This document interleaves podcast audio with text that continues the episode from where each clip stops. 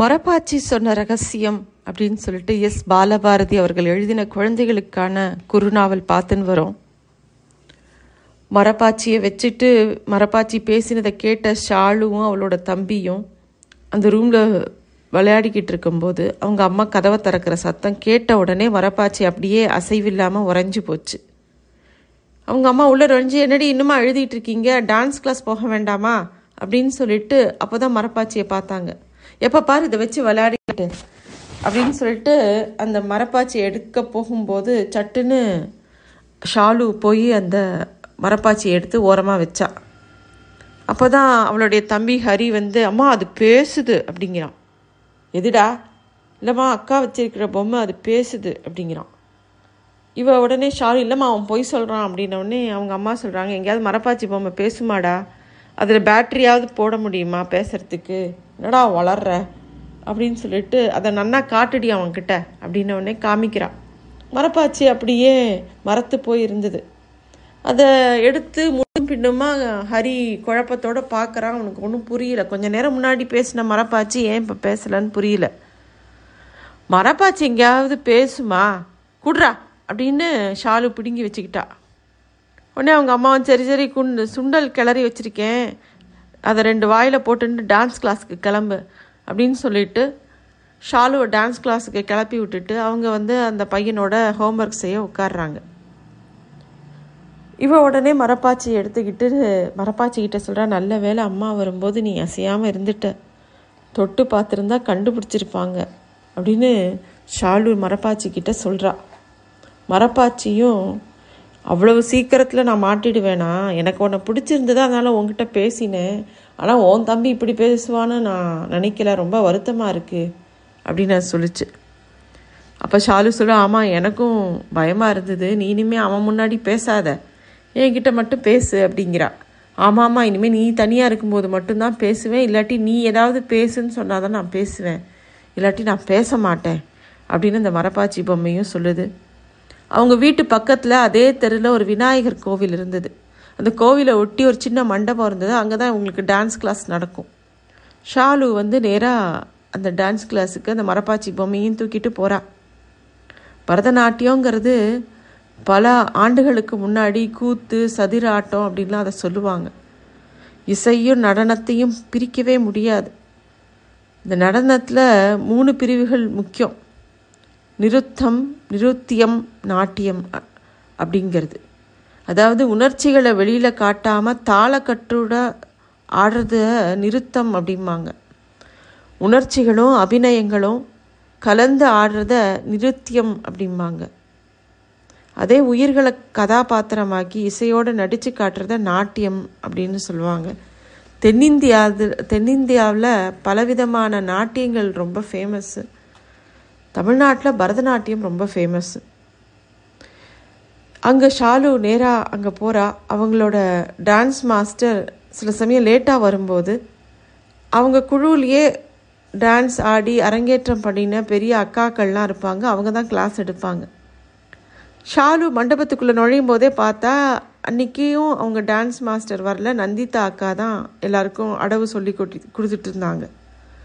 அவள் தன்னோட ஷோல்டர் பேக்கை ஒரு ம பக்கமாக வச்சுட்டு மரப்பாச்சி பொம்மை கிட்ட இங்கே இருந்து வேடிக்கை பார்த்துக்கோ டான்ஸ் முடிச்சுட்டு வந்து உன்னை எடுத்துக்கிறேன் அப்படின்னு சொல்லிட்டு நேராக மண்டபத்துக்கு ஒரு பக்கத்தில் போய் ஒரு சின்ன நடராஜர் சிலை பக்கத்தில் நின்று அபிநயம் பிடிச்சிட்டு வணக்கம் வச்சுட்டு மற்ற மாணவிகளோட சேர்ந்து ஆட ஆரம்பிக்கிறாள் இவளை பார்த்த நந்திதா அக்கா சைகையால் அவளை கூப்பிட்டு இங்கே பாரு உன் ஃப்ரெண்டு வந்ததுலேருந்து தனியாகவே உட்காந்துக்கிட்டு இருக்கா. ப்ராக்டிஸ் பண்ணவும் வரமாட்டேங்கிறா. போய் அவளை கூப்பிட்டுக்கிட்டு வா அப்படிங்கிறா. நந்திதா அக்கா காட்டின பக்கம் போய் பார்க்குறா ஷாலு. அங்கே மண்டபத்தில் தூணில் சாஞ்சு உட்காந்து சோகமாக ரொம்ப பூஜாங்கிற பொண்ணு உட்காந்துருக்கு ஷாலுவும் பூஜாவும் ஒரே ஸ்கூலில் தான் படிக்கிறாங்க வேறு வேறு செக்ஷன் இவங்களோட வீடு இருந்த அடுத்த தெருவில் தான் பூஜாவோட வீடும் இருந்தது. ஆனால் இவ போய் ஷாலு அவகிட்ட பேச போனால் கூட பூஜா அவளை கொஞ்சம் கூட கவனிக்க கூட இல்லை. மெதுவாக அவளோட தோலை தொட்டோன்னே அவள் பதறி போய் திரும்பி பார்க்குறா ஏ நான் தான்டி பயந்துட்டியா? சரி வா ப்ராக்டிஸ்க்கு போவோம் அப்படின்னு ஷாலு கூட்ட உடனே இல்லடி எனக்கு கொஞ்சம் முடியல அப்படின்னோடனே ஏன் என்ன ஆச்சுன்னு எனக்கு தலை வலிக்குது. நீ போய் ப்ராக்டிஸ் பண்ணு கொஞ்சம் நேரம் கழித்து வந்து நான் கலந்துக்கிறேங்கிறா. ஸ்கூலில் தான் பார்த்தேன் ரெண்டு மூணு நாளாக நீ ரொம்ப சோகமாக இருக்கு. என்ன ஆச்சு உனக்கு? அப்படின்னு கேட்டோடனே அதான் தலைவலின்னு சொல்கிறேன்ல நீ போ நான் வரேன் அப்படின்னு பூஜா சொல்கிறா அப்போது ஷாலு என்ன பண்ணுறதுன்னு தெரியல. திருப்பியும் ந- நந்திதா அக்காட்ட வந்து அவளுக்கு தலைவலியாம் அப்புறமா வந்து ஜாயின் பண்ணிக்கிறேன்னு சொல்லிட்டான்னு டான்ஸ் ஆட ஆரம்பிக்கிறா. அந்த அவளோட வரிசையில் போய் நின்றுக்கிறா அப்புறமா கொஞ்ச நேரம் கழித்து டான்ஸ் கிளாஸ் முடிஞ்ச உடனே பூஜாவை கூப்பிட்டுக்கிட்டு மண்டபத்துலேருந்து வெளியில் வரா ஷாலு. ஷாலுவோட ஷோல்டர் பேக்கில் தான் மரப்பாச்சி பொம்மை இருந்தது. பூஜா தன்னோட ஸ்கூல் பேக் எடுத்துக்கிட்டு வந்தா. அப்போ தான் ஷாலு கேட்குறா ஆமாம் ஏண்டி இன்னைக்கு சுடிதார் போடாமல் யூனிஃபார்மோடையே கிளாஸ்க்கு வந்துட்டேன் அப்படின்னு கேட்குறா அதுவா? அப்படின்னு பூஜா யோசிச்சுட்டு இல்லை ஸ்கூல் வேன் வந்ததே லேட்டு இதில் சுடிதார்லாம் மாற்றிக்கிட்டு கிளாஸுக்கு வர இன்னும் லேட் ஆகிடும் அதான் வீட்டுக்கு போகாமல் நேராக இங்கேயோ வந்துட்டேன் அப்படிங்கிறா. ஏண்டி நானும் அதில் தானே வந்தேன். நிஜமாகவே உனக்கு தலைவலி தானா? நீ எதுக்கு யூனிஃபார்மில் வந்த? நந்திதா அக்கா ஏதாவது சொன்னாங்களா? ஏதோ கொஞ்ச நாளாகவே உன் மூஞ்சியே சரியில்லையே. வேனில் பார்க்கும்போது கூட நீ பேசுகிறதில்ல என்ன ஆச்சு உனக்கு? அப்படின்னு சாலு கேட்ட உடனே நிஜமாவே எனக்கு தலைவலி தான் அப்படிங்கிறா. அப்படின்னா ஒன்று பண்ணு. சாயந்தரம் உங்கள் அம்மா ஆஃபீஸ் விட்டு வந்தவுடனே டாக்டர் போய் பாருடி. ஸ்கூலில் போர்டில் எழுதி போகிறதெல்லாம் உனக்கு தெரியுதா? சில சமயம் கண்ணில் கோளாறாக இருந்தால் கூட தலைவலி வரும். இப்படி தான் என் கசின் சூர்யாவுக்கு தலைவலி வந் வந்துக்கிட்டே இருந்துச்சான் கண் டெஸ்ட் பண்ண உடனே பார்த்தா அவனுக்கு கண்ணாடி போடணும்னு சொல்லிட்டாங்க. அந்த கண்ணாடி போட்டதுக்கப்புறம் அவனுக்கு தலைவலியே இல்லை அப்படின்னு அவன் சொன்னான். அப்படின்ன உடனே பூஜாக்கு எரிச்சலாக இருந்தது. அதெல்லாம் ஒன்றும் இல்லடி கொஞ்சம் தொண தொணன்னு இல்லாமல் இருக்கியா?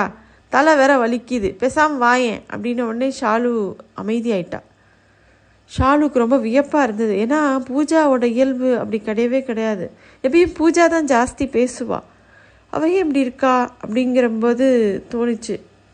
சரி இனிமேல் அவளாக பேசுகிற வரைக்கும் நம்மளாக எதுவும் பேசக்கூடாதுன்ட்டு மௌனமாக இருந்துட்டா. ஆஃபீஸ்லேருந்து எங்கள் அம்மா வர வரைக்கும் நான் உங்கள் வீட்லேயே வந்து இருக்கட்டுமா அப்படின்னு பூஜா கேட்குறா அதுக்கு ஷாலு வா ஏன்? ஆனால் நீ எப்பவும் உன் வீட்டுக்கு கீழே இருக்கிற அந்த தாத்தா வீட்டுக்கு தானே போவ? அப்படின்னு கேட்டவுடனே அவ அப்படி கேட்டவுடனே ஆமாம் ஆனால் இனிமேல் அங்கே போக வேணான்னு பார்க்குறேன் எனக்கு பிடிக்கல.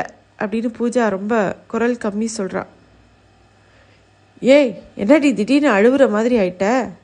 சரி அப்படின்னு ஷாலு பேசும்போது எதுவும் கேட்காத அப்படின்னு ரொம்ப வருத்தமாகவும் கோபமாகவும் பூஜா சொல்கிறா சரி விட்ரி நான் எதுவும் கேட்கல அப்படின்னு சொல்லிட்டு அவங்க வீட்டுக்கு ஷாலு வீட்டுக்கு வர வரைக்கும் பூஜாவும் ஷாலும் பேசிக்கவே இல்லை.